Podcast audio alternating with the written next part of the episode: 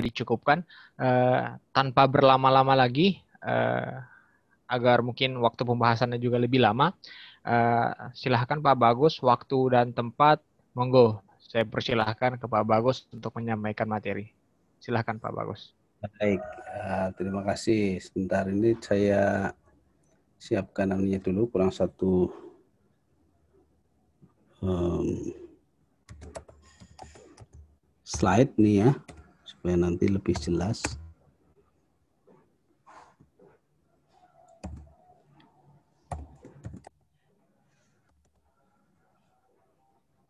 Baik. Uh, Bismillahirrahmanirrahim. Assalamualaikum warahmatullahi wabarakatuh. Waalaikumsalam warahmatullahi wabarakatuh. Alhamdulillah, nahmaduhu wa nasta'inuhu wa nastaghfir. A'udzu billahi a'udzu billahi min shururi anfusina wa min sayyiati a'malina. Innahu may yahdihillahu fala mudilla lahu wa may yudlil fala hadiyalah. Asyhadu an la ilaha illallah, asyhadu anna Muhammadan abduhu wa rasuluh. Allahumma sholli ala Muhammad wa ala alihi wa sahbihi ajma'in. Alhamdulillah, kita akan belajar lebih jauh tentang jiwa atau nafs ya. Uh, yang kemarin sudah kita bahas uh, dasar konsepnya serta dasar dinamikanya ya dari surat As-Sams. Sekarang saya akan kembangkan lagi uh, dalam sebuah teori tentang lapisan jiwa ya yang terkait dengan relasi-relasi yang uh, ada ya dalam dinamika jiwa tersebut. Nah, uh, kita perlu eh, secara terbuka ya menyampaikan bahwa ada hal-hal yang itu uh, merupakan teks langsung dari ayat Quran, tapi juga ada hal-hal yang itu uh, sifatnya adalah pemahaman, ada hasil renungan dan juga hasil uh, integrasi antara pesan-pesan yang ada di Quran dengan temuan-temuan yang dilakukan oleh para ilmuwan ya yang di sini mungkin kalau dalam uh, hasanah keislaman uh, bisa dikatakan uh, integrasi dari ayat-ayat hauliyah dan ayat-ayat hauniyah. Nah, ilmu-ilmu yang dikembangkan oleh para ahli bisa kita kategorisasikan, kategorikan ya ke dalam uh, hasil penghayatan terhadap ayat-ayat hauniyah ya. Walaupun bisa jadi hal-hal tersebut um, tidak sepenuhnya atau belum sempurna ya uh, sehingga menjadi uh, objek untuk bisa kita kritisi bersama. Uh, namun demikian, usaha untuk memahami dan menghayati ayat-ayat Honiyah ini juga penting karena dengan inilah maka kita uh, bisa memahami ayat-ayat Quran yang eh, itu sudah tidak bisa diragukan lagi dan tidak bisa diutak-utik ya sekedar kita uh, fahami dan kita kutip gitu apa adanya, uh, tapi ketika kita terjemahkan dalam ayat hauniyah maka kita bisa menerjemahkannya ke dalam kehidupan kita sehari-hari ya. Uh, sehingga bisa saja pemahaman kita uh, berbeda tapi selama itu tidak bertentangan dengan ayat-ayat hauliyah maka itu bisa dianggap sebagai sebuah uh, hasil ijtihad ya yang bisa dikritisi uh, uh, ketika zaman sudah berubah.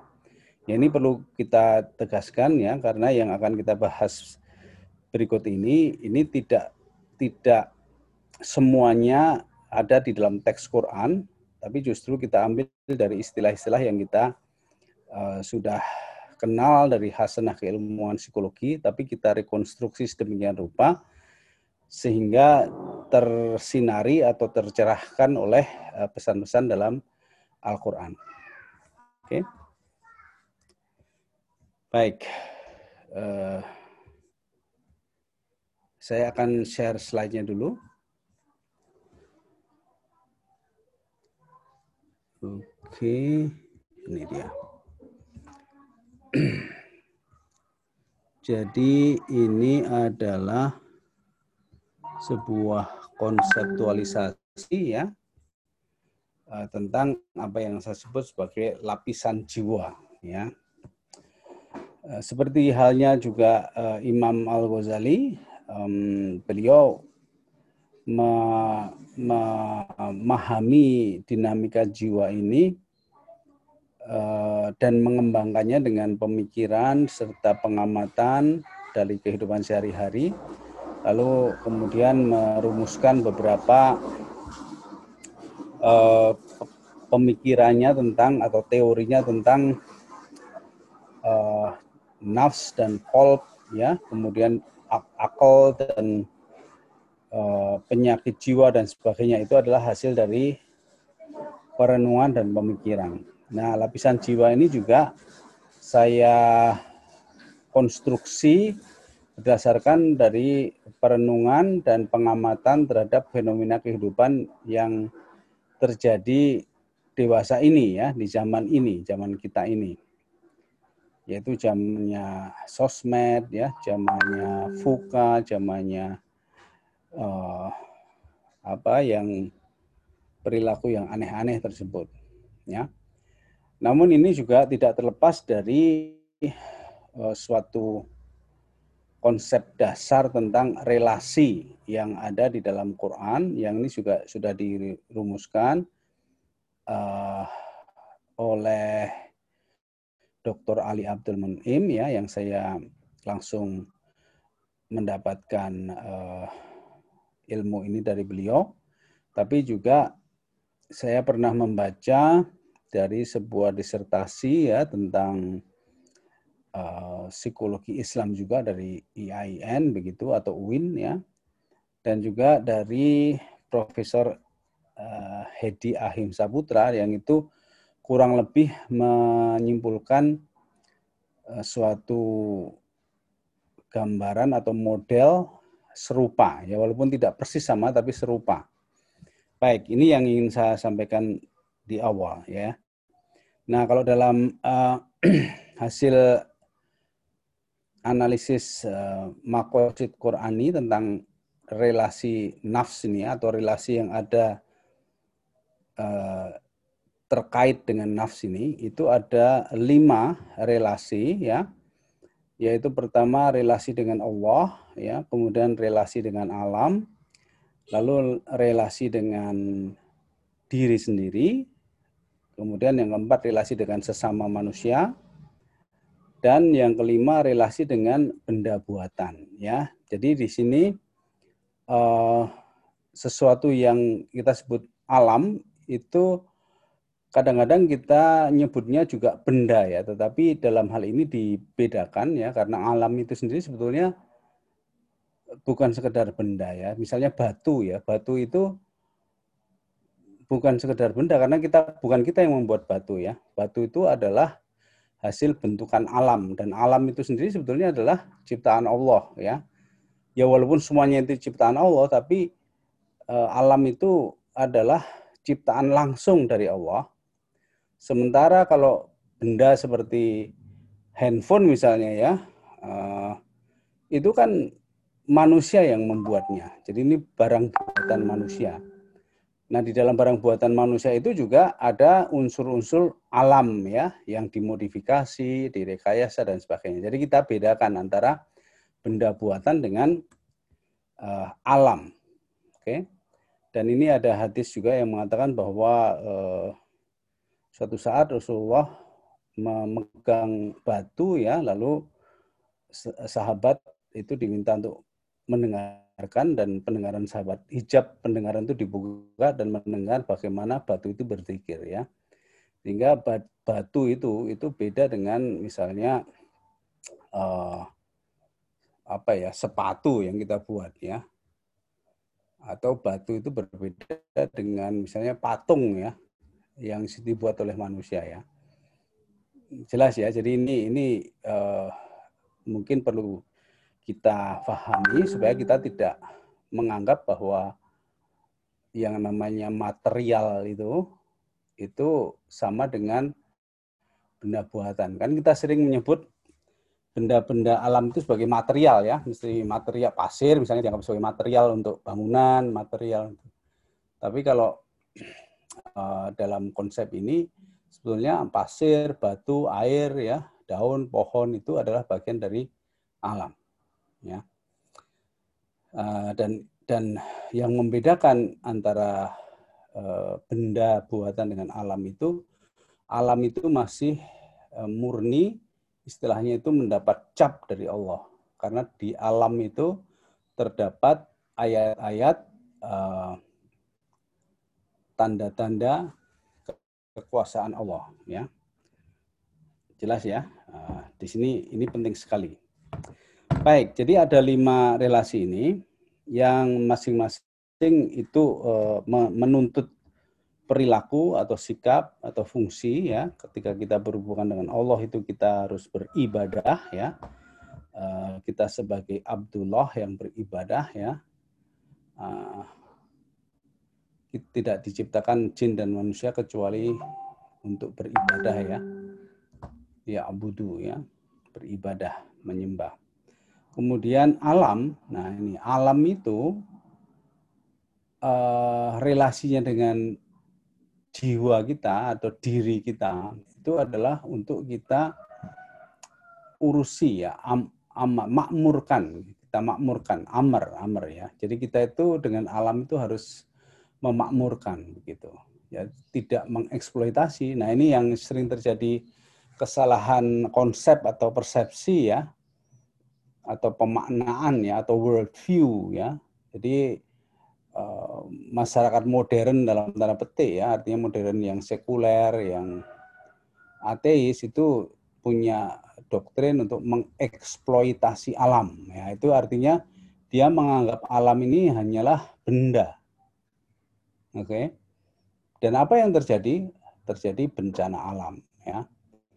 Artinya apa? Artinya alam ini sebetulnya punya eh, kemampuan untuk fight back ya punya kemampuan untuk uh, melawan ya ke kedurhakaan atau kesewenang-wenangan manusia ini. Itulah sebabnya kenapa uh, tugas kita dalam relasi dengan alam ini sebenarnya adalah memakmurkan bukan mengeksploitasi. Nah, nanti kita akan bahas beberapa alasannya ya. Nah, kemudian dengan diri sendiri um, relasi dengan diri sendiri, maka tugas kita itu adalah bertaskia. Dari taskia ini yang kemarin kita sudah bahas dalam dinamika nafs, itu adalah kewajiban kita terhadap diri kita sendiri. Jadi kita itu harus selalu membersihkan diri kita, mensucikan diri kita, ya, memurnikan diri kita, it, uh, uh, sehingga sebagai nafs ya kita itu bisa jernih, bening, bisa membedakan yang hak dan batil ya furqon ya bisa amar ma'ruf nahi mungkar dan sebagainya itu dan bisa juga uh, berilmu itu ketika kita melakukan tazkiyah. Oke. Okay. Nah, lalu ketika kita berhubungan dengan sesama manusia, maka yang terjadi adalah uh, saling membantu ya. Uh, saling membantu, saling berbagi, saling menggantikan yang bahasa Arabnya itu disebut khilafah. Ya, jadi khilafah itu sekarang dari istilah yang uh, dicap buruk ya ketika dia lalu dimaknai sebagai sebuah kekuasaan atau sebagai sebuah pemerintahan ya sebuah ideologi dan sebagainya padahal khilafah itu half itu ya itu adalah uh, artinya kita saling menggantikan, saling berbagi tugas, saling melengkapi ya khilafah itu. Jadi uh, uh, kata dasar khilafah itu half half itu adalah uh, sadel onta itu. Jadi kita kalau kita naik onta itu ya, itu kita duduk di atas half half itu ya, salah begitu.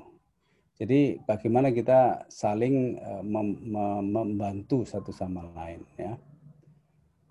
Uh, atau saling menggantikan. Nah, khalifah, khalifah di muka bumi itu artinya yang mendapatkan estafet uh, yang menggantikan ya posisi uh,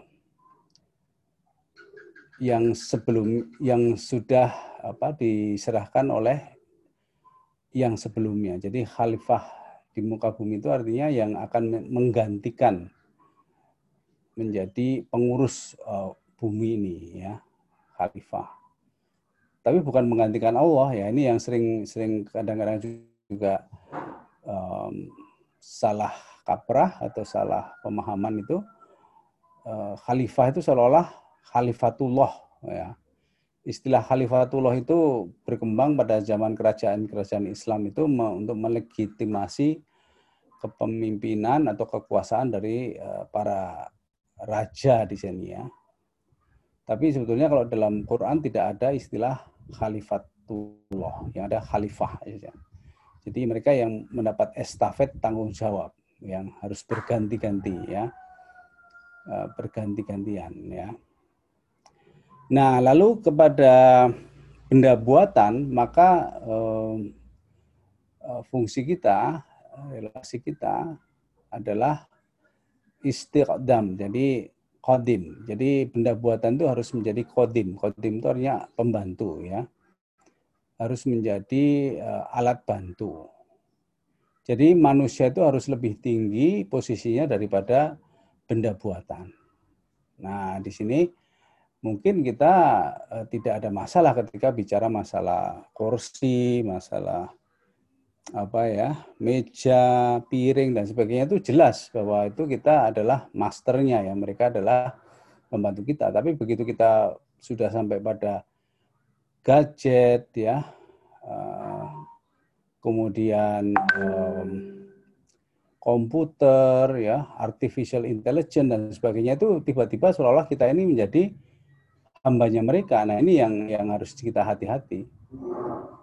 Apalagi sekarang ada tren artificial intelligence itu seolah-olah mereka akan menjadi lebih berkuasa daripada kita sebagai manusia. Ini adalah suatu penjungkir balian uh, uh, sifat relasi antara manusia dengan benda buatan. Ya kan banyak imajinasi tentang uh, bagaimana robot akhirnya bisa menguasai kehidupan ya dan manusia menjadi korbannya dan sebagainya itu adalah suatu uh, utopia atau bukan bahkan ilusi yang sangat berbahaya ya. Tapi sudah terjadi banyak orang itu uh, meng menghambakan diri kepada teknologi ya.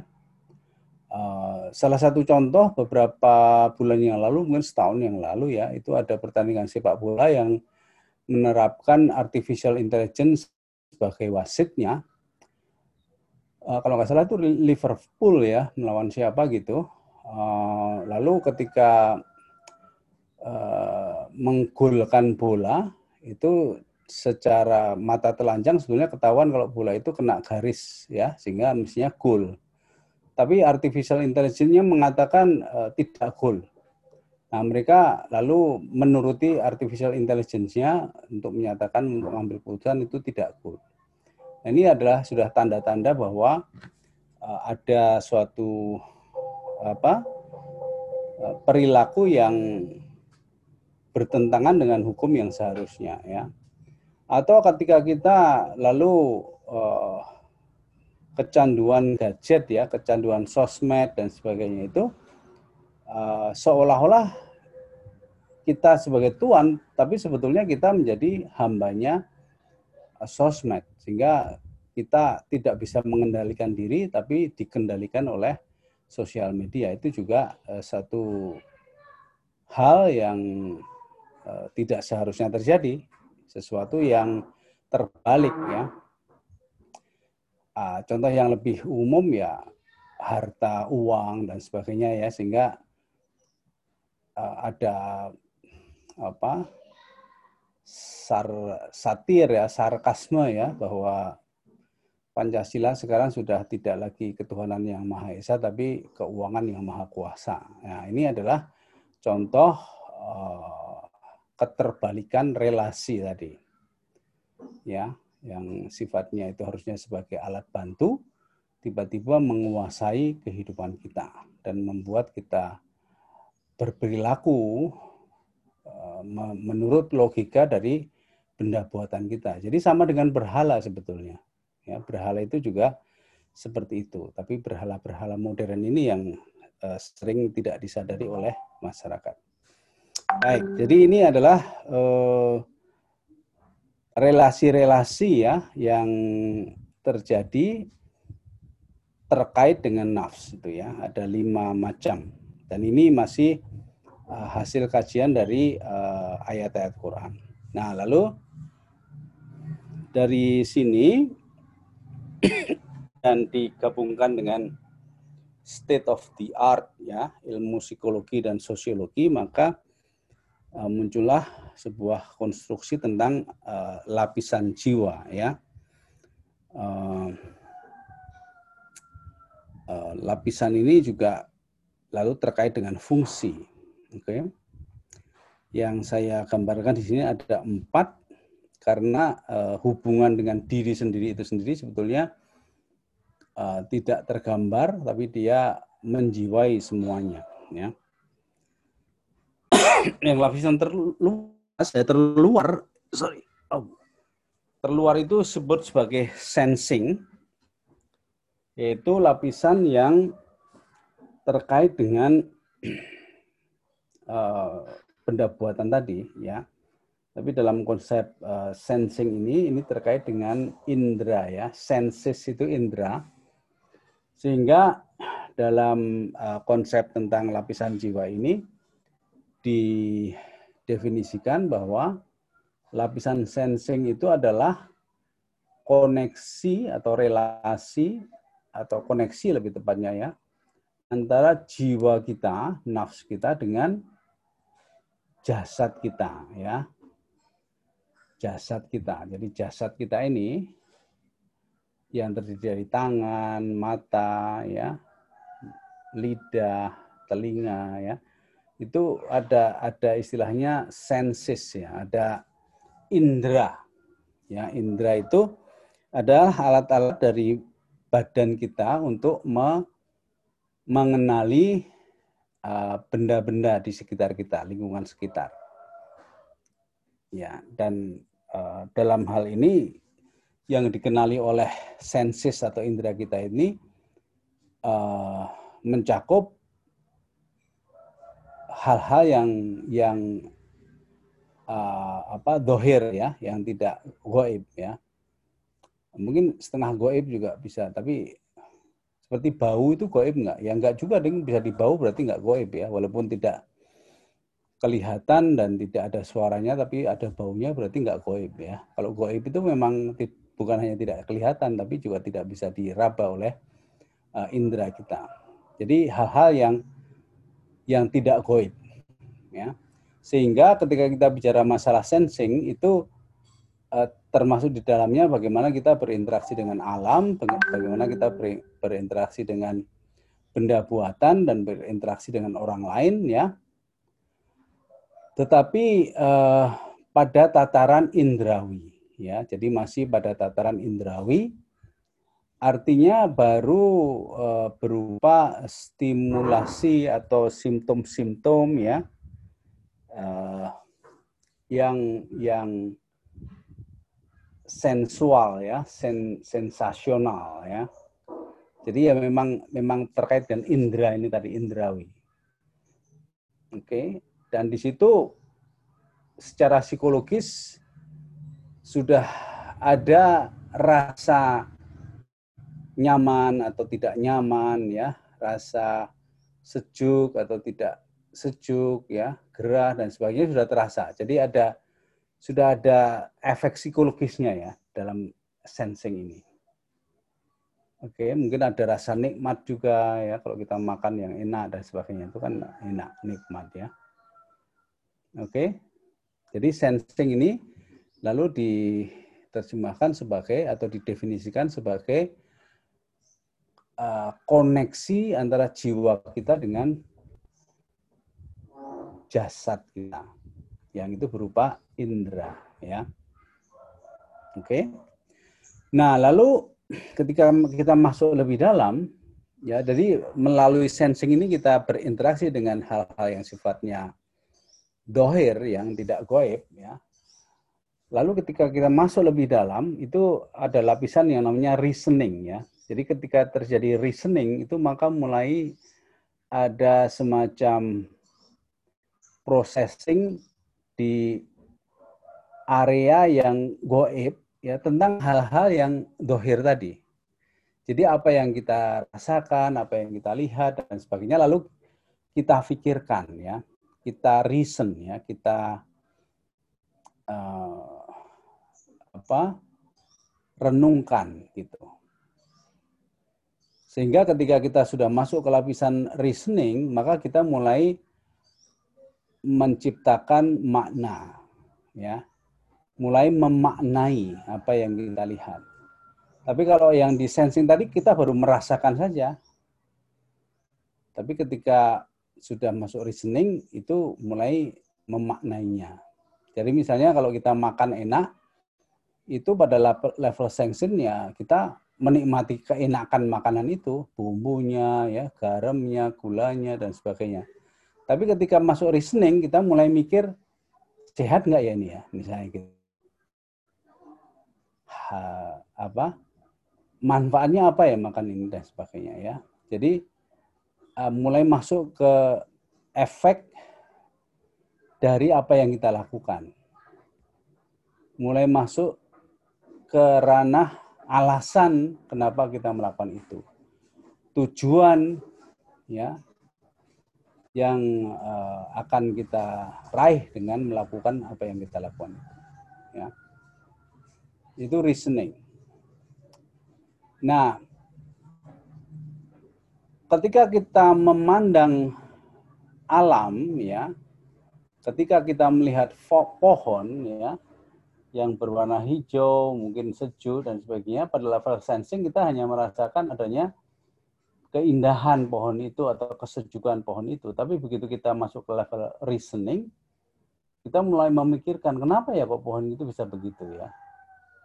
Apa yang membuat pohon itu rindang, apa yang membuat pohon itu jadi mati dan sebagainya. Jadi hal-hal yang sifatnya uh, pemikiran ya, perenungan penjelasan lebih jauh yang itu tidak sekedar um, apa apa yang terlihat tapi dibalik apa yang terlihat itu sehingga reasoning ini lalu didefinisikan sebagai koneksi antara jiwa kita dengan tanda-tanda ya dengan pesan-pesan dengan ayat-ayat dengan alam dalam arti tanda ya. Nah, alam di sini itu kan ada dua dimensi juga sehingga ketika kita bicara masalah sensing dan listening, alam itu ada wujudnya ya, bentuk fisiknya itu yang bisa kita tangkap melalui sensing, tapi ada pesan di balik uh, kehidupan alam ini yang itu kita tangkap dengan reasoning ya. Ya ilmu pengetahuan dan sebagainya itu muncul dari lapisan reasoning. Alasan, penjelasan dan sebagainya. Oke. Jadi kita sudah mulai masuk ke ranah yang uh, ya.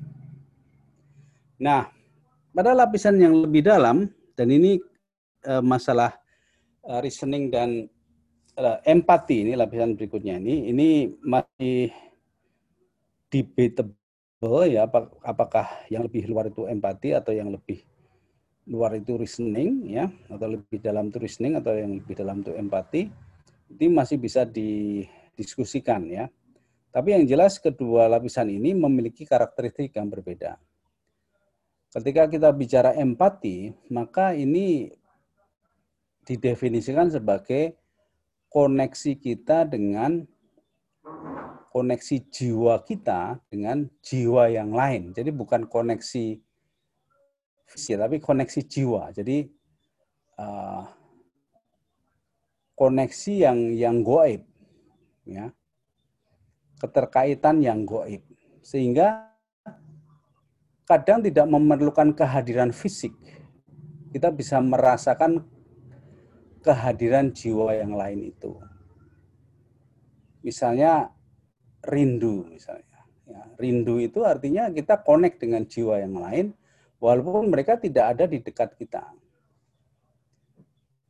Dan cinta juga mestinya seperti itu. Cinta yang sejati adalah ada pada level empati. Tapi akhir-akhir ini terutama kaum eh, LGBT itu memaknai cinta itu sebagai pada level sensing, ya. Karena itu koneksi badan ya, jasad jasadiah ya. Tapi cinta yang sejati yang namanya cinta yang mendalam itu itu adalah ada di level empati karena itu koneksi antara hati yang satu dengan hati yang lain. Jadi eh, kita menggunakan kata hati dengan nafs ini saling bergantian karena eh, eh, hati di sini bukan sesuatu yang yang apa istilahnya itu uh, terpisah dari nafs ya. Jadi kalau menurut konsep Imam Al Ghazali yang dalam Alchemy of Happiness ya dalam uh, kimia kimia sa, sa eh, saadah kimia saadah ya kalau nggak salah ya bahasa Arabnya itu jiwa itu nafs itu itu bersemayam di dalam hati ya jadi konsep tentang nafs dan kolb di sini um, menjadi satu. Jadi kolb ini menjadi satu wadah begitu. Oke, okay. bahkan akal pun uh, yang yang yang melakukan takul itu sendiri adalah kolb ini juga. Ya di situ ada nafs juga ya. Jadi kita tidak tidak beranggapan bahwa ada nafs, ada kolb, ada akal yang terpisah-pisah enggak begitu. Tapi ini terintegrasi dalam satu uh, entity yang multidimensional. Oke. Okay. Nah, ketika kita berbicara dari hati ke hati, itu sebetulnya kita masuk pada level empati. Dalam masyarakat Jepang ya, itu kata-kata itu bahkan kadang kadang-kadang kehilangan maknanya di hadapan kedalaman hati atau empati ya. Ada suatu film ya uh, yang digarap oleh Akira Kurosawa bercerita tentang seorang nenek yang dia survivor dari bom atom Hiroshima dan dia sudah punya cucu-cucu yang sudah remaja jika usianya udah ya di atas 60 tahun begitu. Jadi dia punya sahabat yang sesama korban bom atom atau survivor bom, bom atom, bom atom ya. Dan itu pada waktu-waktu tertentu dia bertemu dengan temannya itu di sebuah gubuk ya di tengah sawah begitu. Eh, banglo gitu ya yang di ya bu, mungkin bukan sawah tapi taman begitu ya. Dan mereka bertemu itu tidak ngomong mereka bertemu itu cuma diam saja tapi hatinya connect karena tanpa berkata dia sudah paham apa yang dirasakan oleh yang lainnya dan mereka mulai memiliki pengalaman yang sama. Jadi ya, sini ilustrasi tentang empati itu lebih ke hubungan antara hati dengan hati, hati ke hati ya. Jadi ketika Anda uh, berkomunikasi dengan anak atau suami atau orang tua ya, uh, itu tidak selalu harus dengan kata-kata ya. Kadang-kadang kita hanya dengan tersenyum saja itu sudah ada koneksi ya di situ. Karena adanya empati atau dengan cemberut itu kalau negatif ya. Dan kadang-kadang orang tua itu punya kepekaan yang luar biasa ya terhadap apa yang terjadi dalam hati anaknya ini. Jadi walaupun anaknya itu nggak ngomong itu hatinya orang tua itu bisa paham bahwa anak ini sedang menghadapi masalah gitu. Nah, ini adalah empati. Oke. Jadi sekali lagi empati itu adalah koneksi antara nafs dengan nafs yang lain, satu jiwa dengan jiwa yang lain. Hati ke hati. Ya. Yang ini tidak dibatasi oleh ruang dan waktu karena kadang-kadang kita bisa connect dengan uh, almarhum orang tua kita ya. Almarhum pasangan hidup kita ya. Yang mungkin bisa diperkuat dengan mimpi ketemu waktu mimpi dan sebagainya. Tapi kadang juga usah mimpi kita tiba-tiba aja ter, ter, tercenung gitu ya tertegun atau tercenung ya. Makdek gitu seolah kita connect ya dengan mereka yang sudah tidak ada itu. Oke, jadi tidak ada ruang dan waktu yang mem mem membatasi ini.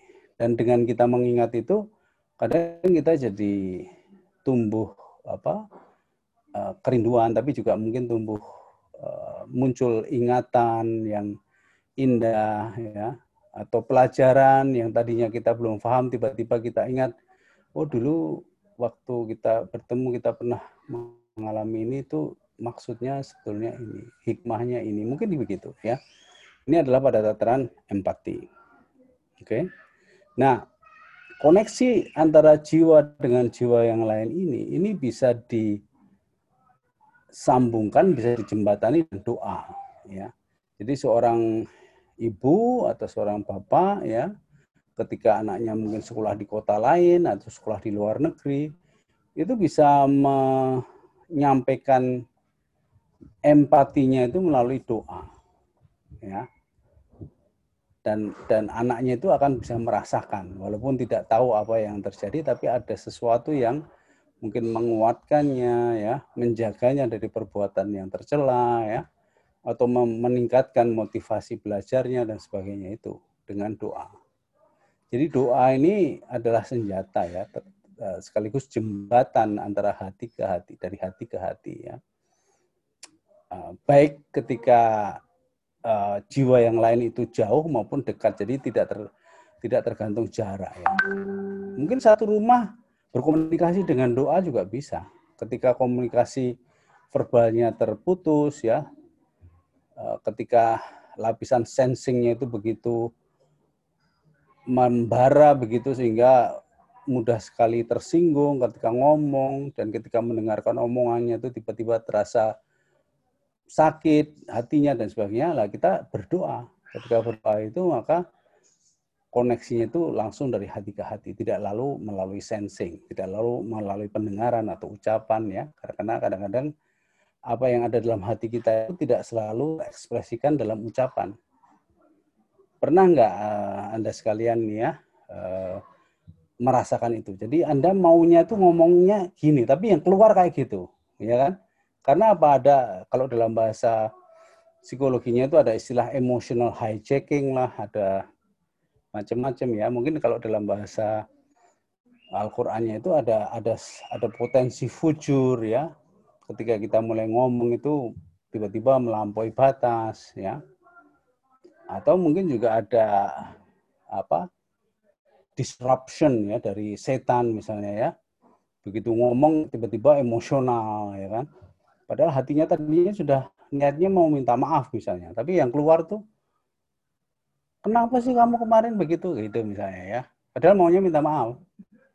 Nah ini kan karena ada uh, gangguan koneksi ya uh, antara hati dengan hati lalu melalui sensing ya um, sehingga terjadi uh, miskomunikasi.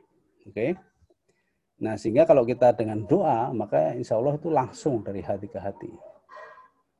Tidak tidak harus melalui eh, kata-kata uh, atau sensing. Begitu ya kurang lebih ya. Nah, lalu yang paling uh, dalam di sini, yang paling uh, lebih dalam dari empati tadi itu uh, bisa disebut level spiritual ya, tapi dalam konteks keber, ke, keberislaman kita ya itu bisa disebut tawakal juga.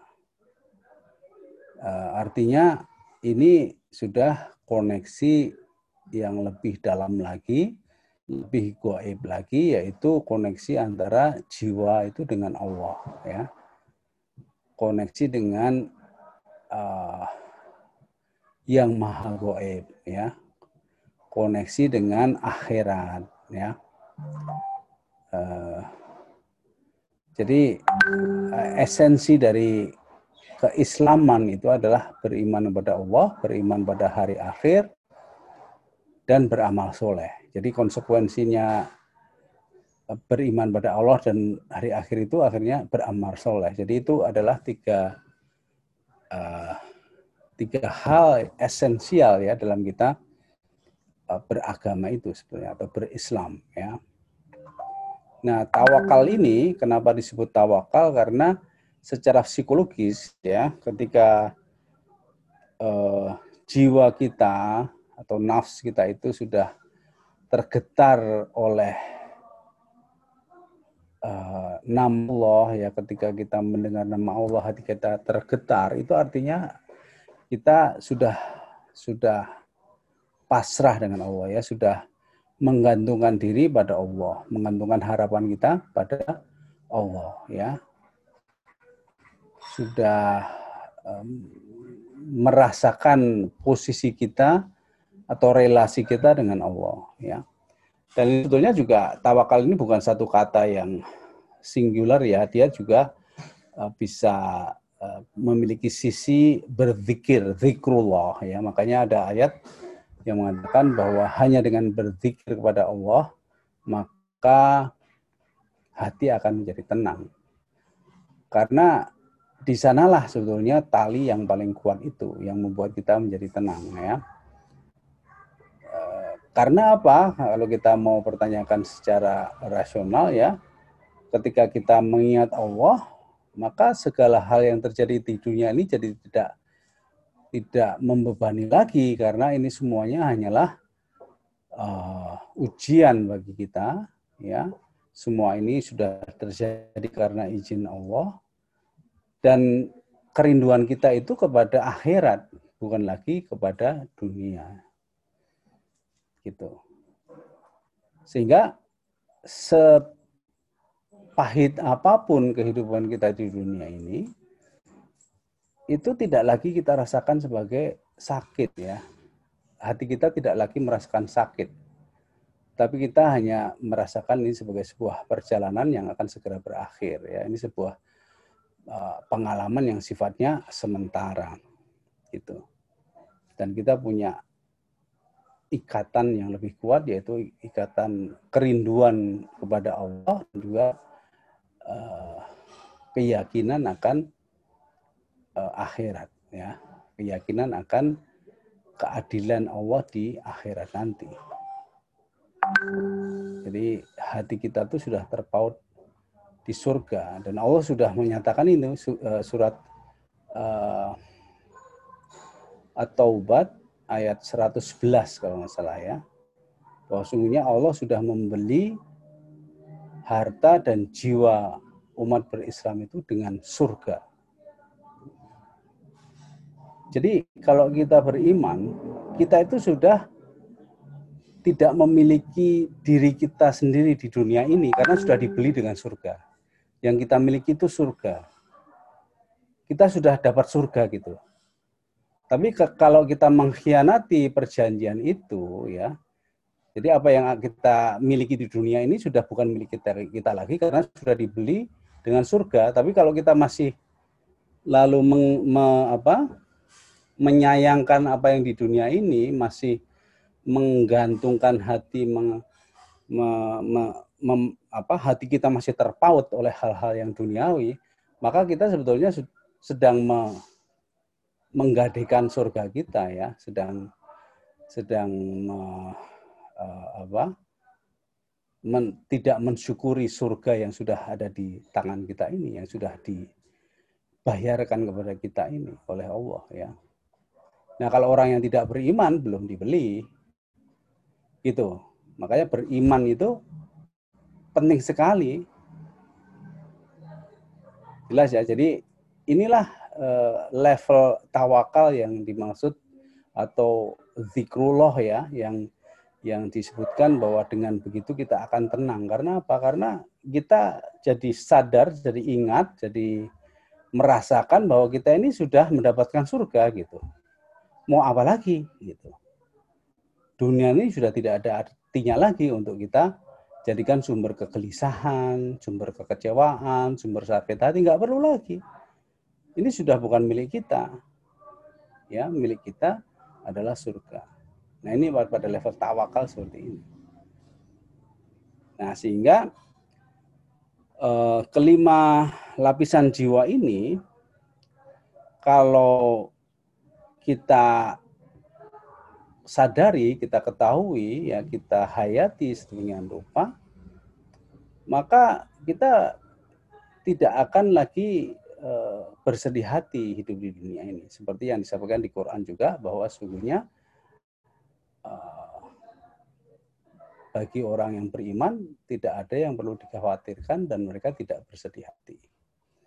Jadi ini ini anu ya keterkaitan antara ayat-ayat kauliyah dengan kauniyah dengan pemahaman kita ya dengan uh, apa pengetahuan kita tentang dinamika psikologis manusia yang lalu me, me, mengkonstruksi suatu pemahaman tentang uh, lapisan jiwa ini. Oke. Okay. Baik. Nah, yang jadi masalah adalah ketika kita uh, apa? Uh, ketika hati kita itu enam ya. Enam itu artinya um, bebal ya. Apa ya istilahnya enam itu ya. Bukan kebal tapi bebal ya. Uh, tidak bisa merasakan lagi ya. Mati rasa begitu ya. Uh, misalnya mereka yang mengalami sekularisasi ya itu kan mikirnya hidup di dunia ini nggak ada hubungannya dengan yang goib nggak ada hubungannya dengan agama ya. Segala sesuatu yang di dunia ini ya bisa dijelaskan dengan sains ya. Sehingga ya nggak usahlah bawa-bawa agama dan sebagainya. Itu itu artinya kita mulai kehilangan uh, lapisan tawakal kita. Kita menganggap hidup di dunia ini nggak ada hubungannya dengan akhirat ya itu sangat berbahaya maka ini menjadi sumber kegelisahan yang pertama dan yang paling utama gitu ya Uh, tapi ketika kita masih punya reasoning dan empati, seolah-olah kita masih bisa hidup sebagai orang yang sehat, seolah-olah ya dari luar itu, karena kita peduli dengan orang lain, kita bisa mikir gitu. Tapi lama-lama juga uh, apa? Uh, maaf ini slide-nya ini terlalu banyak tingkah ya. Uh, ketika kita empatinya itu sudah juga lalu hilang ya atau menjadi tidak peka lagi atau bebal tadi kita lalu menjadi orang yang yang menyebalkan ya. Ya mungkin kita masih punya reasoning ya kita punya alasan untuk mengatakan apa yang untuk melakukan apa yang kita katakan ya. Untuk menjelaskan kenapa kita melakukan ini melakukan itu. Untuk menyampaikan oh, saya ini tujuannya baik dan sebagainya. Tapi tanpa empati kita jadi orang yang menyebalkan ya.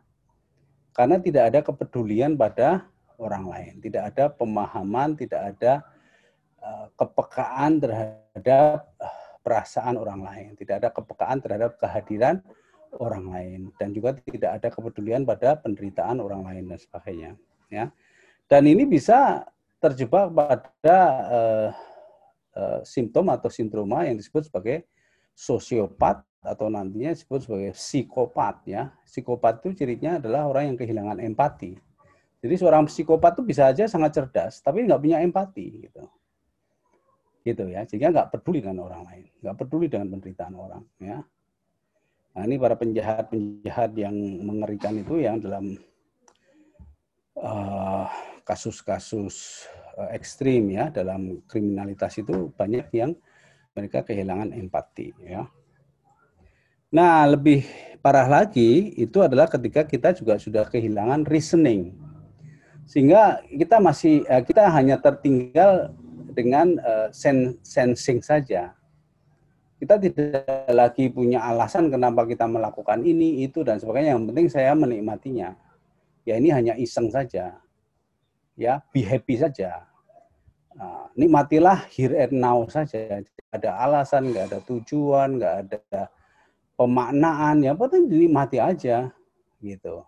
Ya. Dan ini bisa juga sangat berbahaya ketika dia menikmati sensasi yang akhirnya sensasi itu tanpa empati, tanpa reasoning seperti contohnya di masyarakat uh, Jogja ini ada fenomena kelitih misalnya ya. Dia itu ya mengganggu orang, melukai orang di jalan itu hanya untuk sensasi saja. Ditanya alasannya nggak ada alasannya. Empati juga nggak ada, apalagi tawakal. Ya, sehingga sensasi sensing ini bisa mild ya, ringan itu yang ketika orang nggak pedulian hanya ketawa-ketawa ke sana sini menikmati hidup dalam arti yang uh, superficial sampai yang kejam-kejam yang dia menikmati sensasi karena kayak film horor lah, kayak film dan sebagainya itu sudah terjadi ya beberapa kasus uh, pembunuhan maupun bunuh diri yang itu sekedar untuk menciptakan sensasi ya. Bunuh diri dengan media sosial misalnya ya. Untuk menunjukkan bahwa uh, untuk membuat orang yang uh, telah melukai hatinya itu merasa bersalah dan sebagainya itu kan hanya sensasi-sensasi. Ini yang sangat berbahaya. Nah ini lalu saya sebut sebagai penyakit jiwa yang di sebut sebagai sensing mentality ya mentalitas sensing itu ya dia hanya berfungsi pada level sensingnya saja oke okay? ini yang yang harus kita waspadai ya karena empatinya tidak peka reasoningnya tidak jalan apalagi tawakalnya oke okay?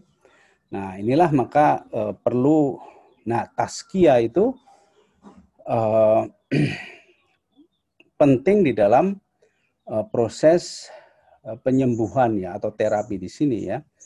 Karena sebetulnya yang gelap itu bukannya hilang, tetapi cuman kotor ya, hatinya di kotor, jiwanya itu kotor tertutup sehingga tidak peka lagi.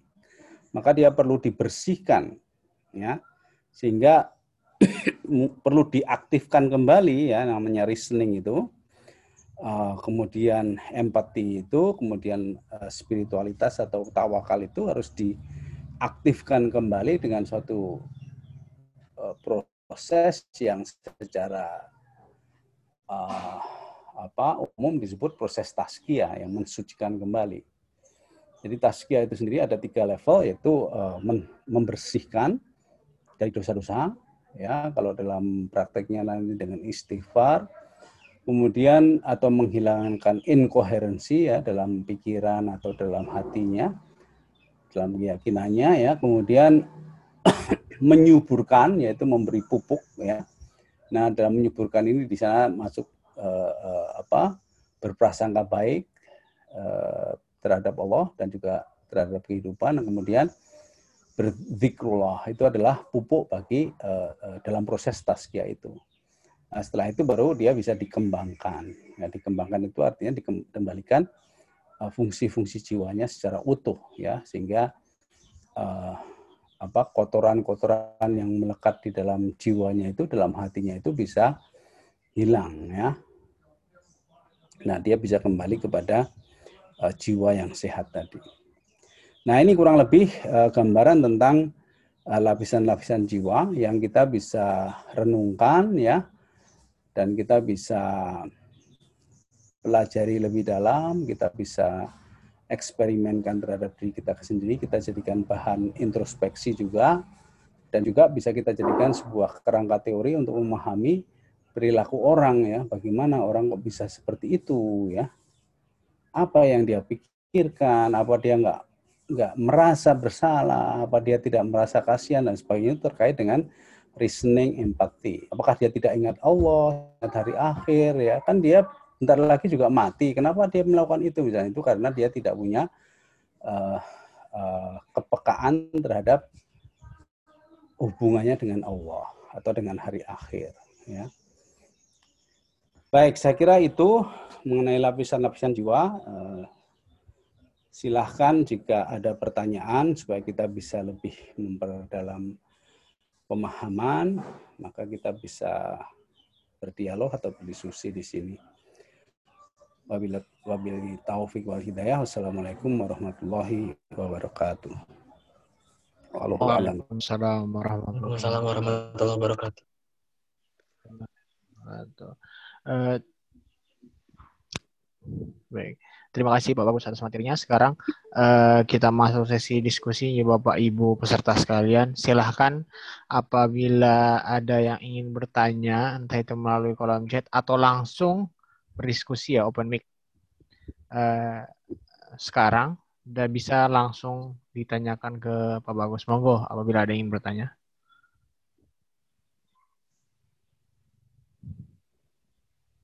Wah. Baik, sudah ada satu Pak, saya bacakan di ya. uh, dari Mbak Anita Aisyah. Assalamualaikum Pak Bagus. Hmm. Bagaimana ya caranya menyikapi kegagalan dalam perspektif psikologi Islam, Pak? Baik. Um, kegagalan dalam bidang apa ya nih? Atau dalam secara umum ya?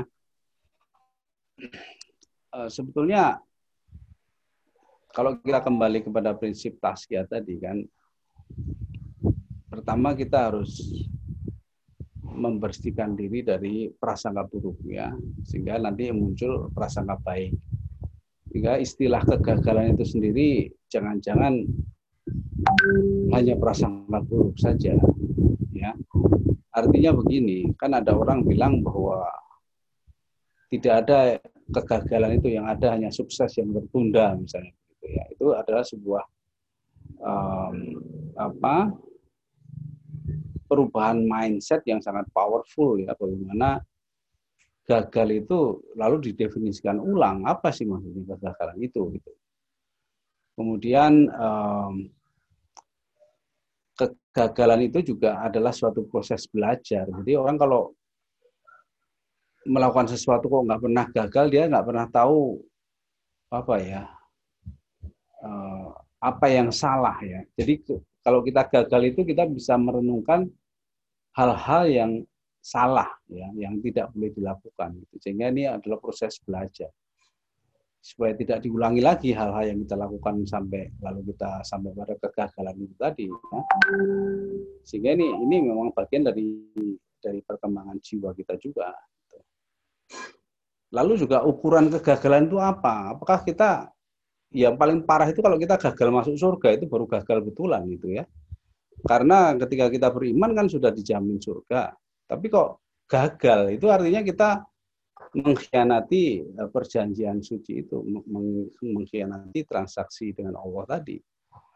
Ya, itu yang harusnya kita khawatirkan ya. Kalau kita sampai gagal masuk surga, artinya jangan sampai kita membiarkan diri larut dalam hal-hal yang itu bisa menggagalkan kita untuk masuk surga.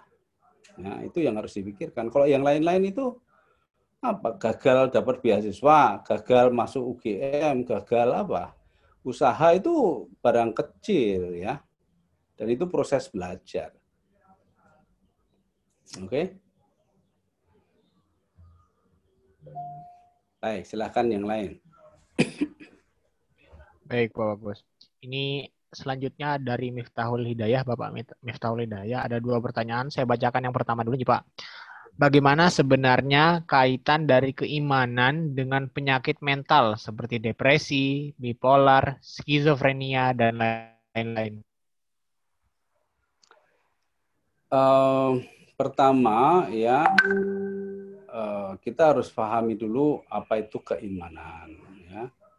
Yang kedua, kita harus pahami dulu apa itu penyakit mental ya. Jadi jangan langsung disimpulkan ya. Iman itu apa sih? Itu harus dikaji dulu iman itu apa. Eh, sejauh yang saya pelajari ya, orang yang beriman itu kok bisa sampai dijamin surga itu pasti ada sesuatunya ya, tidak sekedar sesuatu bukan sesuatu yang simpel beriman itu loh maksud saya ya. Jadi harus ada ilmunya gitu. Ya. Jadi jangan jangan terlalu cepat menyimpulkan bahwa saya sudah beriman atau dia sudah beriman ya. Eh, lalu oh dia sudah beriman kok mengalami gangguan mental misalnya gitu ya. Itu iman itu apa dulu? Sama dengan kalau kita mengomentari para koruptor misalnya itu koruptor itu kok Islam semua ya gitu ya. Itu Islam maksudnya apa? Iya kan? Lalu sampai-sampai ada yang bilang oh nggak ada hubungannya agama dengan uh, moralitas. Buktinya orang yang beragama juga korupsi. Itu juga tambah terlalu apa? Uh, terlalu nggak jelas ya terlalu luas uh, interpretasinya dan tidak ada kejelasan itu artinya tidak berilmu. Jadi suatu komentar yang tidak tidak berdasarkan suatu ilmu itu tidak akan bisa menjelaskan apa yang dimaksudkan ya. Nah, ini kaitannya dengan iman tadi kembali kita harus paham iman itu apa, penyakit mental itu apa gitu. Nah, penyakit mental itu sendiri kan eh, mental itu apa? Ya. Mental itu adalah uh, mind ya dari kata mind ya bagaimana orang itu berpikir ya bagaimana orang itu berpikir itu harus dibedah lagi bahwa pemikiran itu akan uh, dimulai dengan adanya persepsi kemudian adanya uh, pemaknaan adanya penghayatan ya dan itu juga nanti akan dipengaruhi dengan adanya belief system ya dengan adanya uh, uh, apa hati yang bersih atau hati yang kotor, prasangka buruk dan sebagainya. Jadi itu semuanya harus dipelajari. Jangan jangan ambil uh, ujungnya lalu kita berusaha uh, berpendapat atau menjelaskan ya. Jadi begitu. Ini sering terjadi di semua belahan dunia ya karena kemarin saya uh, apa ada kursus itu ada dari Swiss, ada dari Swedia, ada dari Rusia, ada dari Australia, di Pakistan ya itu banyak yang yang membuat klaim bahwa orang sakit mental itu karena kurang iman tapi dia nggak menjelaskan iman itu apa, sakit mental itu apa. Sehingga itu hanya klaim yang yang justru merendahkan agama itu sendiri. Bahkan ada yang bilang kalau orang depresi ya tinggal zikir aja nanti kan sembuh tinggal zikir aja coba bayangkan. Zikir itu ditinggalkan, di, diremehkan sekali oleh dia. Iya kan? Jadi hati-hati ketika kita mengklaim uh, suatu istilah uh, agama tapi dengan nada menyepelekan ya. Cukup zikir aja. Cukup zikir aja maksudnya gimana? Zikir itu apa?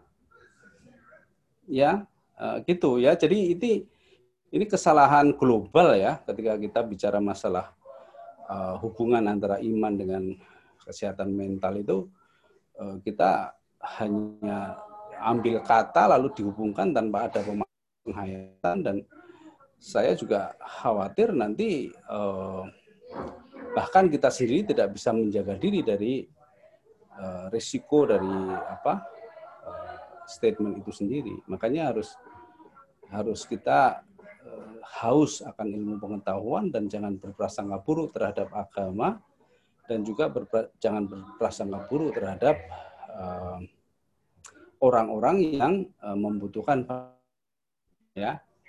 Jadi kalau kita bilang ah, kamu tuh ngapain depresi, mbak? Udah berdoa aja kan nanti beres. Itu kan kita pertama melecehkan agama, yang kedua berprasangka buruk pada orang yang membutuhkan bantuan.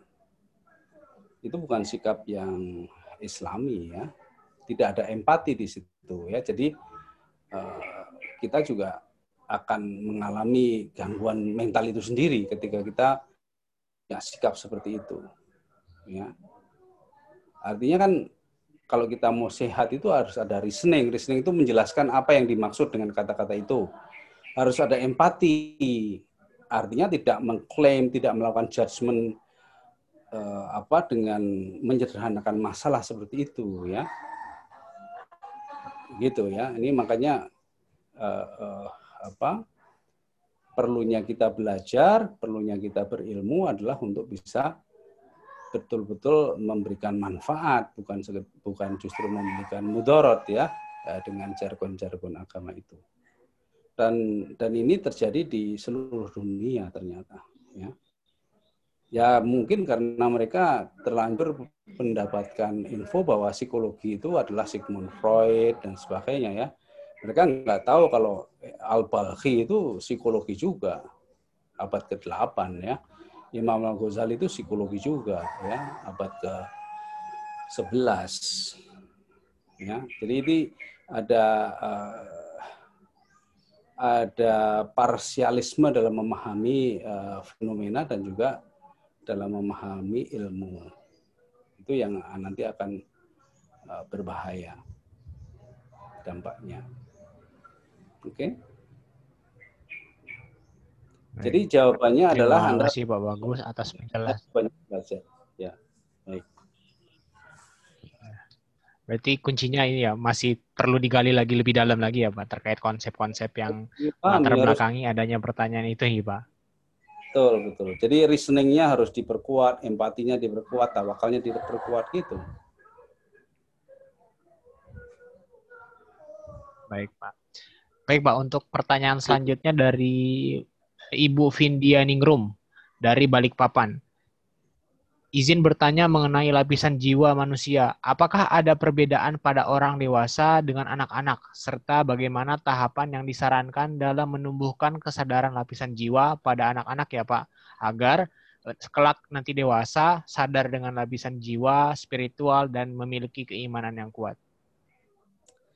Baik, jadi ketika masih anak-anak, ini ini hipotesis ya berdasarkan beberapa hasil penelitian ya. Jadi anak-anak itu uh, yang langsung aktif itu adalah lapisan sensingnya ya, karena memang uh, ayat Qur'annya mengatakan bahwa ketika anak itu dilahirkan maka dia tidak mengetahui apa pun ya, tetapi uh, sensingnya ini juga sebatas uh, survival ya. Jadi bukan sensing yang aneh-aneh ya. Sensing kalau anak-anak itu ya sensingnya survival. Jadi tidak nyaman ya, haus ya dan sebagainya dan sebagainya sifatnya basic gitu ya sensingnya. Reasoningnya belum jalan karena dia belum berkembang otaknya bahkan kepalanya saja belum kado ya otaknya masih dalam proses pembentukan uh, dan juga uh, reasoning itu kan kaitan antara otak dan hati ya. Uh, sehingga uh, ketika otaknya belum sempurna, ya ini hipotesis ya bahwa uh, processing dari ayat-ayat itu juga belum terjadi. Ya. Tapi kalau kita bicara masalah kepekaan hati itu lebih ke level spiritualnya yang sudah sudah mulai secara fitrawi gitu, fitrah gitu, anak-anak itu sudah punya kepekaan ya.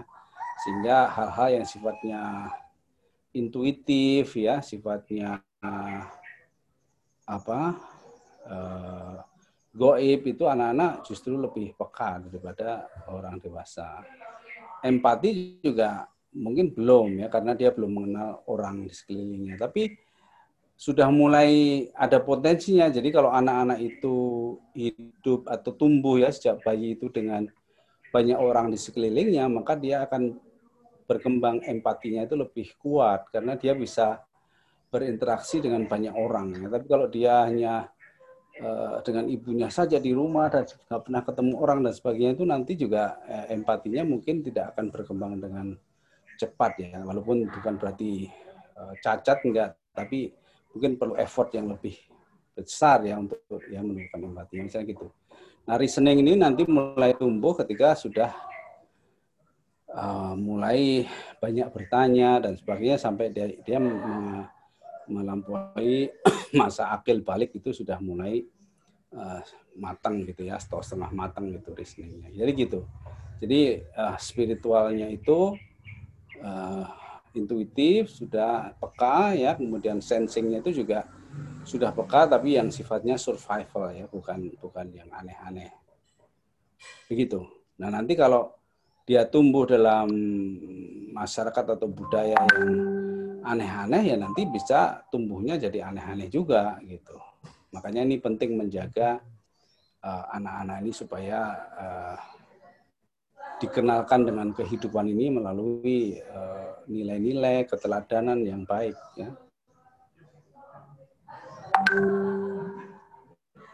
Oke. Okay. Baik, Pak. Jadi kebetulan uh, sepertinya saya melihat ada yang mengangkat tangan ya uh, ya. Ibu atau Mbak Fatihatul Husniyah. Monggo mungkin tadi apakah hendak bertanya secara langsung? Monggo apabila emang hendak bertanya langsung. Ibu atau Mbak Fatihatul Husniyah, monggo.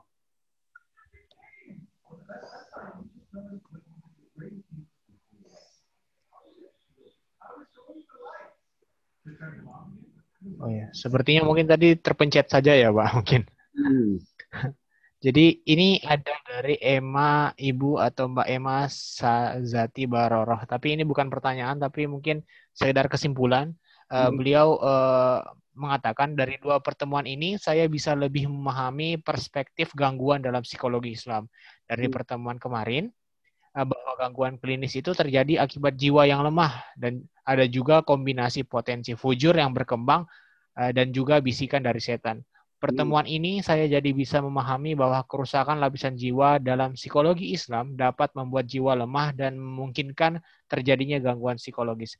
Terima kasih Bapak atas ilmunya sangat bermanfaat sekali katanya. Seperti itu Pak. Alhamdulillah. Uh, selanjutnya dari pertanyaan dari Mbak Ayu, Mbak atau Ibu Ayu Larasati. Saya Ayu dari Solo mau bertanya mengenai bagaimana menjalin relasi dengan alam atau makhluk hidup lain seperti tumbuhan dan hewan di dunia ini, baiknya seperti apa? Karena kadang kita terganggu dengan hewan-hewan tertentu, misal cicak, kecoa, atau bahkan semut, dan timbul keinginan untuk membunuhnya karena kadang hewan tersebut sulit untuk disuruh keluar dari tempat kita dan mengganggu. Apakah hal ini juga turut mengganggu kondisi jiwa kita ya Pak? Dan bagaimana cara yang lebih baik untuk menyikapinya? Baik. Uh, jadi uh, taraf toleransi mengganggu atau tidak ini yang harus kita definisikan ya. Kalau kita memang terganggu ya atau hewan-hewan itu mengganggu kita, maka ya kita punya hak ya untuk mengusirnya atau apa istilahnya mencegahnya untuk masuk ya ke area kita dan sebagainya ya.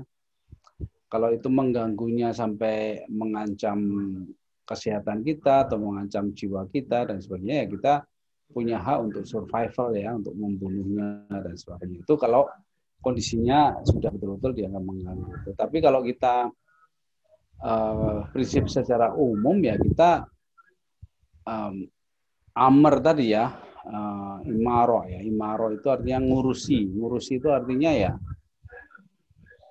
uh, menjaga supaya bisa hidup bersama dengan baik ya, dengan apa? Koeksis ya uh, dengan baik. Jadi kalau misalnya cicak misalnya. Cicak itu kan kalau di Indonesia ya hampir semua rumah ada cicaknya gitu kan. Uh, kalau cicak itu misalnya masuk ke piring kita ya atau gelas kita ya kita buang gitu kan. Kalau cicak itu uh, kejepit pintu ya kita bersihkan gitu. Kan. Tapi kita jangan lulu berburu cicak ya karena kita dendam sama cicak misalnya gitu. Ya, itu ya berlebihan berarti kan. Uh, tapi kalau ada ada misalnya untuk keperluan obat dan sebagainya itu kadang-kadang juga misalnya tokai itu katanya uh, apa ada yang bisa memprosesnya sebagai obat eksim misalnya. Nah, itu ya itu kita memanfaatkan. Jadi prinsipnya alam itu kalau dalam Quran nah, banyak di beberapa ayat di Quran termasuk yang terakhir barusan saya anu itu identifikasi itu di surat An-Nahl itu uh, disebutkan bahwa Allah ini menundukkan alam itu untuk manusia ya jadi bukan untuk dieksploitasi atau dirusak, tetapi untuk diurusi, gitu ya, untuk diurusi, dimakmurkan. Ya pohon misalnya, ya kalau rantingnya mulai berbahaya dan uh, apa bisa runtuh menjatuhi apa me, ya bisa menjatuhi mobil kita atau apa di parkiran. Misalnya ya kita potong boleh saja. Tapi jangan terus nanti pohonnya ditebangi semua hanya supaya tidak ada pohon. Nah itu kan jadi uh, berlebihan ya. Seperti dipotong seperti cukur gitu ya boleh saja pohon itu dicukur dengan itu. Nah kalau semut misalnya atau kecoa lah, kecoa yang yang lebih ekstrim ya. Kecoa itu kan eh, biasanya datang ketika kita kotor ya, eh, apa rumah kita itu kotor ya, misalnya lembab, kotor itu kecoanya datang. Jadi yang kita utamakan lah gimana caranya membuat rumah kita itu bersih dan kering. Tidak ada lubang-lubang yang bisa dimasuki kecoa gitu. Tapi kalau kecoanya sudah terlanjur masuk, sementara dia itu binatang yang kotor dan dia membawa kuman, ya kita boleh saja me membasminya ya yang sudah masuk itu, tapi ya jangan berlebihan ya, jangan sampai kita uh, lalu bermusuhan dengan kecoa dan sebagainya harus mencari sarangnya di mana, harus, uh, itu kan jadi berlebihan ya. Jadi seperti itu. Nah, kalau kita dengan uh, semut itu bahkan kadang-kadang bisa diajak ngomong ya ya mungkin bukan bukan diajak ngomong tapi semut itu kadang-kadang melakukan eksodus ya. Tiba-tiba mungkin di lemari atau di kamar mandi itu semutnya tiba-tiba banyak sekali ya. Mungkin karena musim hujan atau panas gitu ya. Uh, tapi nanti kalau uh, kita tidak ganggu mereka kita biarkan dalam waktu sehari atau dua hari itu biasanya terus hilang lagi. Jadi dia itu cuma lewat numpang lewat aja seperti zamannya Nabi Sulaiman itu kan semut itu ya cuma numpang lewat ya. ya. Kadang-kadang juga kita bisa aja diajak ngomong semutnya itu, kamu jangan di sini ya, besok pergi ya gitu. Nah, nanti besoknya pergi betulan. Itu jadi kita kayak eh, ya mem, memperlakukan semut itu ya dengan kasih sayang. Seperti kalau Nabi Sulaiman bisa mendengarkan ya dia mengatakan pada semutnya ya silakan lewat dulu, kita akan berhenti gitu ya. Sebenarnya lewat dulu gitu, lewat ya sudah gitu. Jadi beda-beda anu ya perilakunya. Kalau cica itu kadang selain yang anu mengganggu kan kalau ketika dia anu ya uh, apa itu uh, bu, apa teleknya itu di mana-mana gitu ya. Nah, itu ya kita harus menjaga diri misalnya makanan jangan dibiarkan terbuka, ditinggal dan sebagainya ya. Atau atap rumah kita ya jangan dibiarkan kotor ya, sering dibersihkan sehingga nanti cicaknya juga tidak akan datang. Jadi ada semacam uh, batasan-batasan tapi juga cara-cara berperilaku memperlakukan ya uh, mereka itu dengan dengan uh, ma'ruf lah dengan baik gitu ya. ya walaupun juga kalau terpaksa kita mungkin bisa Eh, membasmi mereka, tapi ya jangan berlebihan gitu. Saya kira begitu uh, wisdomnya ya.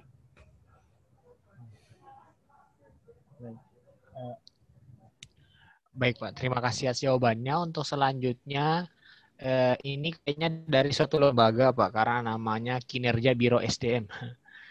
Hmm. Mungkin pertanyaannya tentang SDM juga Pak Izin menanyakan Pak Bagus, ya. pada konteks organisasi dalam merekrut dan menyiapkan SDM atau pemimpin yang berkualitas dan utuh, apakah konstruk tertentu untuk mengukur empati dan melalui instrumen apa ya Pak? Apakah langsung ke konstruk spiritual?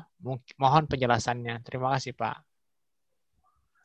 Baik, uh, saya sedang mengembangkan beberapa instrumen ya yang sudah sudah dibakukan dan sudah diterbitkan dalam jurnal apa Anima ya. Nanti bisa dilihat di jurnal Anima dari Universitas Surabaya itu. Uh, alat ukur dari teori anchor ya. Ini teori anchor nanti kita bahas di bagian mungkin tiga pertemuan setelah ini ya. Itu itu uh, berhubungan ya dengan dengan apa yang kita bahas sekarang. Dengan nafs ya sehingga dan itu sudah dilakukan beberapa penelitian dengan teori itu, dengan alat ukur itu, dan uh, didapatkan beberapa apa bukti ya atau uh, hasil penelitian yang mendukung hipotesis bahwa uh, anchor personality inventory itu alat ukur namanya anchor personality inventory itu bisa memprediksi hal-hal yang sifatnya positif seperti psychological well-being ya. Uh, lalu apa ya um, uh, work engagement atau apa. Nanti nanti saya lihat lagi tapi ada beberapa penelitian yang sudah menggunakan alat ukur itu dan bisa. Dan itu saya kira sudah bisa dipakai untuk uh, untuk perusahaan ya sebagai proses assessment ya.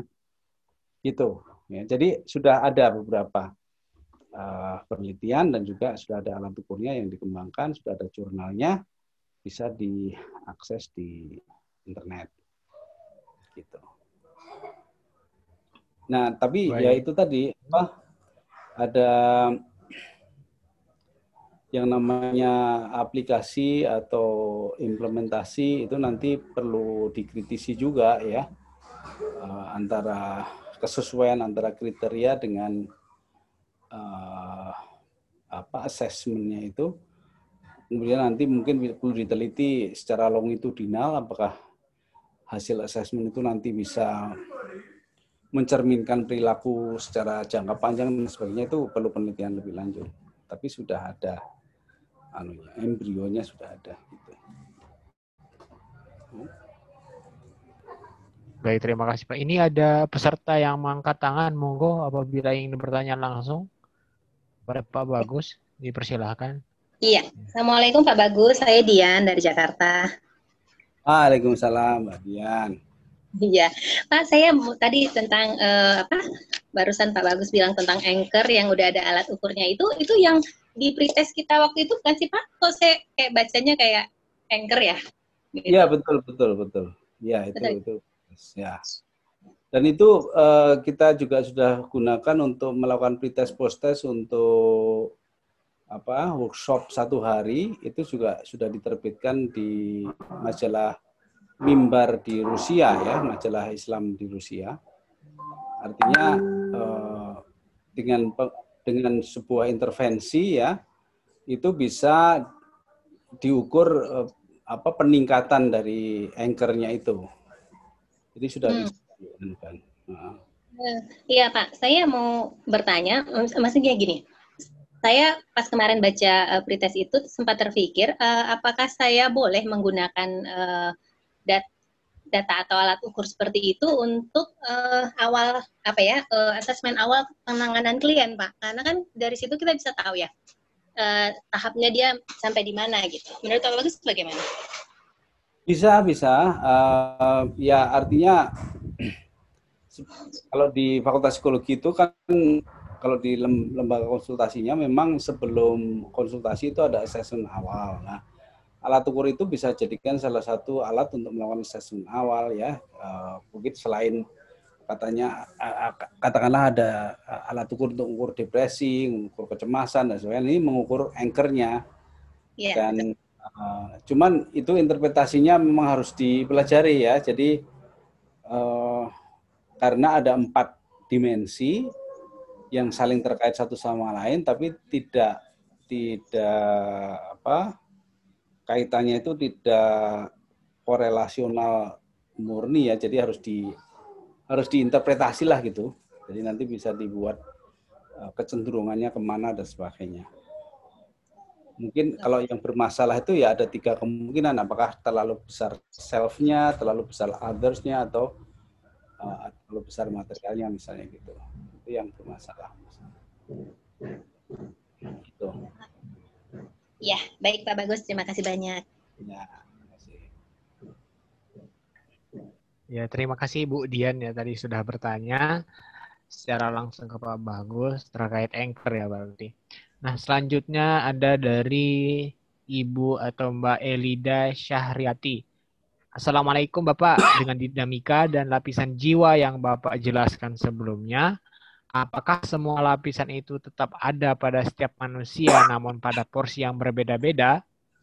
Artinya ada yang dominan sehingga lapisan yang satu menutup lapisan yang lain. Benarkah seperti itu, Pak? Sehat selalu, Pak. Semoga selalu dalam rahmat Allah Subhanahu wa taala. Amin. Baik. Jadi semua lapisan itu ada ya, semua lapisan itu ada. Jadi manusia itu memang pada dasarnya kan sama ya. Cuman uh, variasinya itu betul sekali pada levelnya ya, pada levelnya. Tapi bukan berarti level yang satu itu meniadakan level yang lain. Misalnya tadi kan uh, ketika orang mengalami sensing mentality itu sensingnya kuat sekali tapi yang lainnya itu kayak mati gitu ya cahayanya redup atau mati gitu sehingga orang tidak bisa merasakan lebih dalam tidak bisa menghayati lebih dalam apa yang dialami dia hanya di permukaan saja. Itu artinya dia terlalu terlalu dominan ah sensingnya gitu. Tapi kalau yang dominan itu tawakalnya itu kalau misalnya terlalu dominan itu bisa-bisa juga apa reasoningnya jadi terlalu lemah ya. Sehingga uh, bisa aja jebakan juga tawakal itu menjadi fatalis ya ya makanya tawakal itu uh, uh, harus difahami juga secara komprehensif ya karena ini ter terkait dengan uh, harapan terkait dengan uh, penyerahan diri pada Allah dan sebagainya. Tapi kalau lalu tidak didukung reasoning yang cukup, ya nanti bisa bisa jadi fatalistik. Nah, itu juga harus diwaspadai. Sehingga yang ideal ya ya seimbang, seimbang itu sendiri tidak harus sama persis ya, tetapi tidak saling mengganggu, tidak saling uh, tidak saling menegasikan, tapi justru saling mendukung ya. Jadi tawakalnya juga kuat, empatinya kuat, reasoningnya kuat, sensingnya juga kuat. Artinya dia punya kepekaan dalam uh, mengindra lingkungannya, mengindra. Tapi didukung oleh reasoning yang kuat juga, didukung oleh empati yang kuat sehingga dia bisa me, me, me, merasakan perasaan orang lain ya. Ya kalau dalam bahasa uh, psikologi kontemporernya kan reasoning itu bisa terkait dengan IQ ya, empati itu terkait dengan emotional intelligence ya. Lalu tawakal itu mungkin ya bisa dikaitkan dengan spiritual intelligence, tapi istilah-istilah itu kan dibahasnya secara terpisah ya sehingga seolah-olah uh, itu suatu hal yang terpisah-pisah gitu ya. Tapi dalam konsep uh, mengenai lapisan-lapisan jiwa itu sebetulnya itu adalah uh, apa properti dari satu jiwa yang sama yang saling terkait satu sama lain dan dan uh, berinteraksi ya saling mempengaruhi jadi suatu sebuah sistem sistem kejiwaan yang yang tidak bisa dipisah-pisah begitu jadi seperti itu pemahamannya Baik, Pak. Terima kasih Pak atas jawabannya. Uh, selanjutnya uh, dari Ibu Inas Fauzia. Assalamualaikum Pak Bagus, saya Inas dari Rembang. Hmm. Izin berbagi dan bertanya. Se sejujurnya saya merasa cukup kewalahan menerima materi-materi yang disampaikan karena mungkin saya memang lemah dalam mengkonsepkan informasi yang saya peroleh. Sedangkan saya menyadari jika informasi-informasi yang Bapak sampaikan seluruhnya itu penting dan perlu dipahami secara menyeluruh. Apakah Bapak berkenan membagikan cara atau tips Bapak dalam belajar? terima kasih Pak. Ini ibunya ingin hmm. diberikan tips untuk uh, dalam belajar itu seperti apa Pak? Mungkin.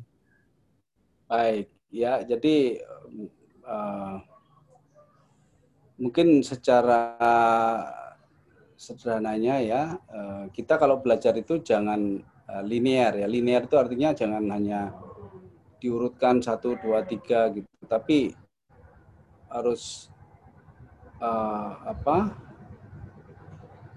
Uh, kalau dalam bahasa itu um, back and forth ya bolak balik ya. Kita harus punya keyakinan bahwa ilmu itu sebetulnya satu ya. Jadi apa pun yang kita pelajari itu terkait dengan yang lainnya. Satu hal dan lain itu saling terkait satu sama lain ya. Tugas kita itu yang namanya taakul itu di sini. Taakul itu memper meningkatkan kepekaan kita untuk mengkait-kaitkan itu. Dan itu e, harus diyakini. Jadi kalau saya melihat perkuliahan ya di di fakultas di universitas itu kan kalau kita apa cermati ya kuliah-kuliah itu biasanya kan belajar itu bahasa Jawanya itu paling kerentil gitu lah. Ini dibahas, ini dibahas. Terus kaitannya apa yang ini dengan yang itu tuh nggak dibahas, nggak diintegrasikan gitu. Nah itu yang yang membuat kita jadi merasa jenuh, penuh dan sebagainya. Jadi ibarat kita otak kita tuh diibaratkan seperti gelas yang dimasukin air kebanyakan terus meluap terus nggak bisa nampung lagi. Padahal harusnya otak kita itu seperti uh, apa uh, apa istilahnya uh, penampung energi ya arus listrik. Sehingga di setiap kali kita belajar itu strumnya makin kuat makin kuat makin kuat. Nggak pernah penuh harusnya karena sebetulnya semuanya itu terkait satu sama lain cuman dibahasakan dengan bahasa yang berbeda mungkin diungkapkan oleh orang yang berbeda tapi prinsipnya itu sama nah cara belajarnya ya setiap kali mendapat suatu pengetahuan baru, coba kita pahami prinsipnya apa sih. Nah, salah satu contoh prinsip tadi saya sampaikan di awal bahwa manusia itu hanya punya lima relasi dalam hidupnya itu, yaitu relasi dengan Allah, relasi dengan alam, relasi dengan dirinya sendiri, dan relasi pada eh, dengan sesama manusia dan dengan benda buatan. Itu prinsip. Jadi semua yang kita pelajari bisa dibawa ke situ. Salah satunya. Atau kalau dalam psikologi itu ya manusia itu ada dimensi kognitifnya, ada afektifnya, ya ada psikomotornya, ya mungkin ditambah ada spiritualnya, ada empat itu aja. Jadi semuanya bisa kita bawa ke sana gitu. Tapi itu jangan dipisah-pisah juga, ya, jangan empat terus jadi dibahas sendiri-sendiri. Itu saling terkait satu sama lain ya. Nah, jadi keterkaitan makanya perlu takakul ya. Perlu muhid ya. Ihato itu saling terkait itu. Itu harus kita biasakan. Jadi apa yang terjadi itu kita bawa kepada esensinya pada intisarinya sehingga itu memperkaya eh, pengetahuan kita bukan menambah ya bukan membuat jadi penuh enggak tapi membuat jadi lebih terang ya jadi metafor metafornya juga harus diubah tentang uh, kemampuan kita itu. Mungkin begitu. Nggak tahu kalau contoh konkretnya ya ya apa yang saya sampaikan ini sebenarnya contoh konkretnya bagaimana mengkait-kaitkan segala sesuatu.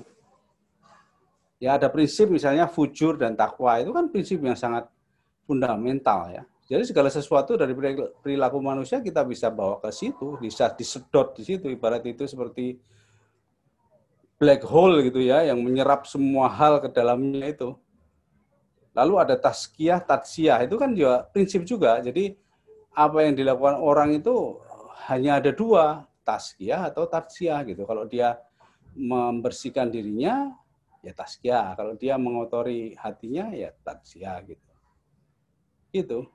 Jadi dibuat sederhana, tapi sederhananya yang fundamental. Makanya terus nanti akhirnya akhirat itu hanya surga dan neraka, udah cuma dua aja. Ya, surat Al-Balad misalnya ya, bahwa kita tuh diberikan dua mata, dua bibir, dua jalan ya. Mungkin kalau ditambah juga dua telinga ya. Itu ada maknanya. Gitu. Nah, makanya kita harus milih satu di antara dua itu yang benar ya. Yang akan membawa kita pada taskia, yang akan membawa kita pada surga. Gitu aja. Ilmu itu juga ada dua, ilmu yang bermanfaat, ilmu yang tidak bermanfaat, kan gitu. Oke. Jadi dengan menyederhanakan itu, dengan menggunakan metafora, dengan uh, mengintegrasikan uh, informasi itu dalam makna-makna yang hakiki yang membawa kepada hakikatnya maka kita akan jadi uh, lebih mudah menghayatinya memahaminya ya tidak tidak tidak ke sana kemari gitu. Ya. Diikatnya itu kuat. Oke. Okay? ya baik. Terima kasih Pak atas tips dan cara belajarnya tadi.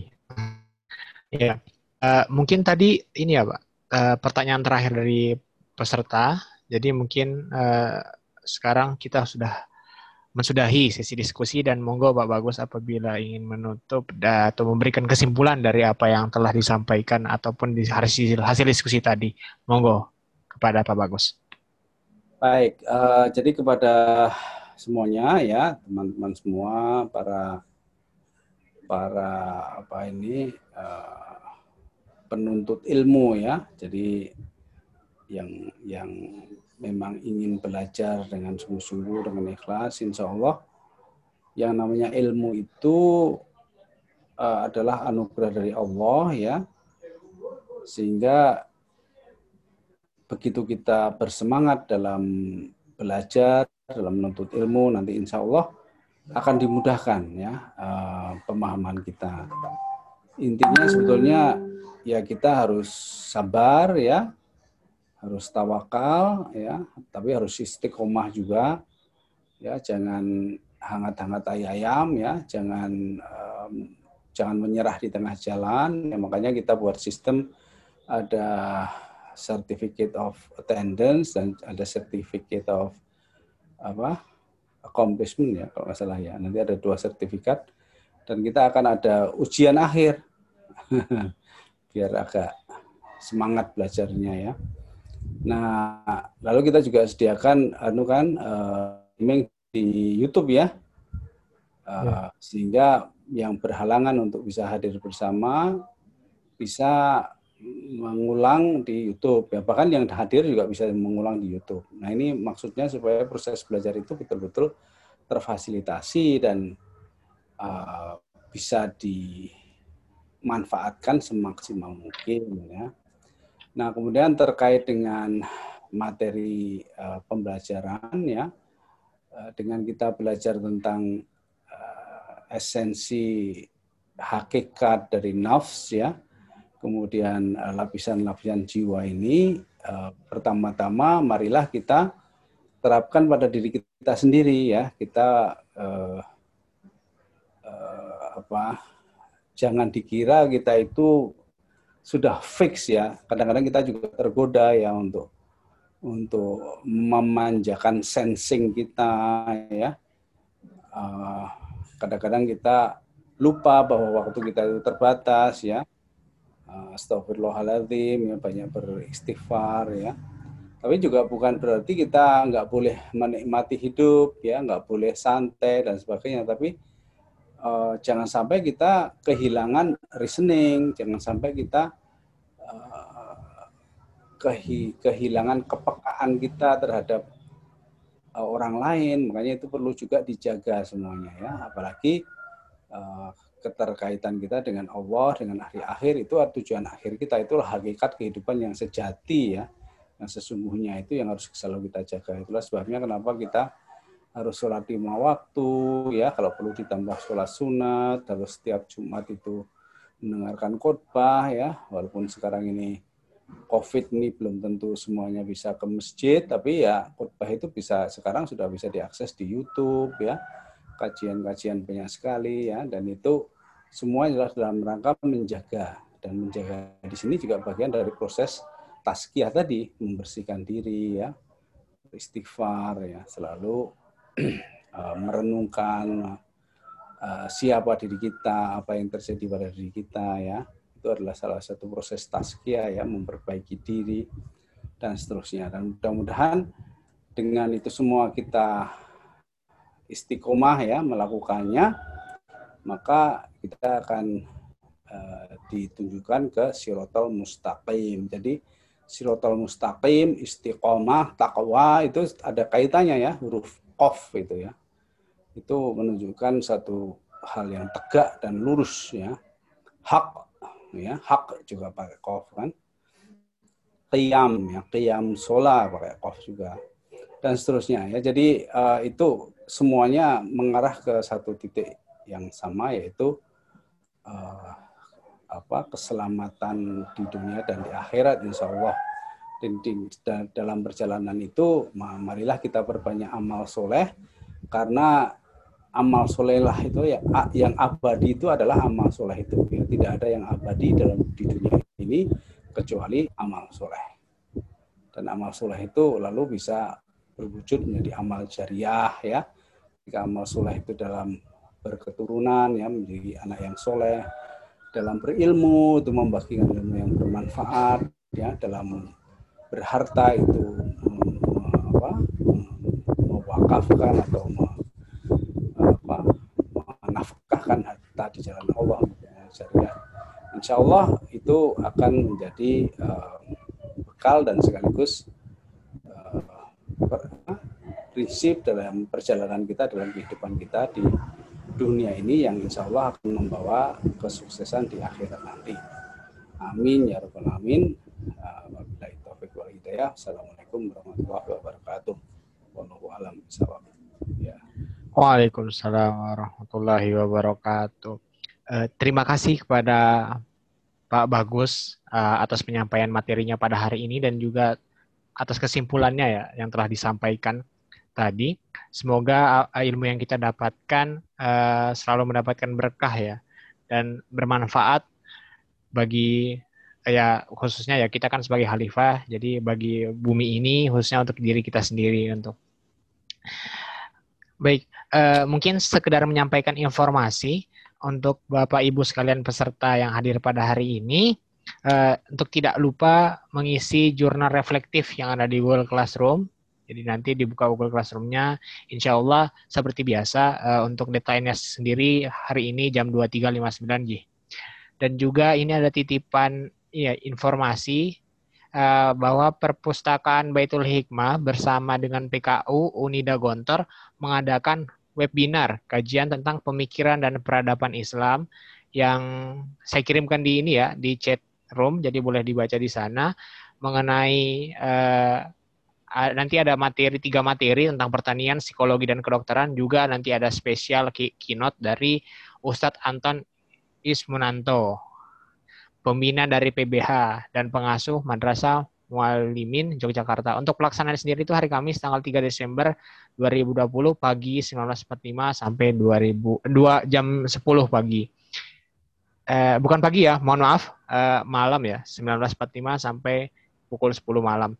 Uh, untuk pendaftarannya bisa dilihat di kolom chat yang telah saya kirimkan seperti itu.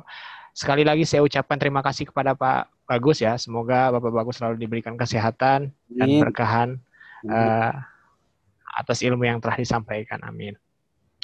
Baik, mungkin uh, sekian dari apa yang sahabat saya sampaikan. Langsung saya tutup aja nih uh, pertemuan kita pada hari ini. Alhamdulillah kita sudah menyelesaikan pertemuan pada hari ini. Saya tutup langsung saja dengan doa kafaratul majelis.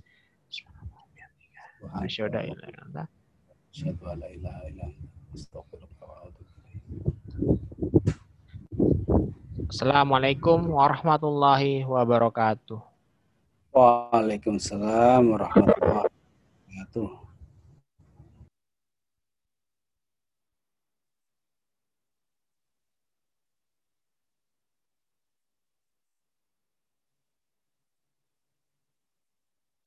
Terima kasih Pak Bagus dan dan semua kru ya.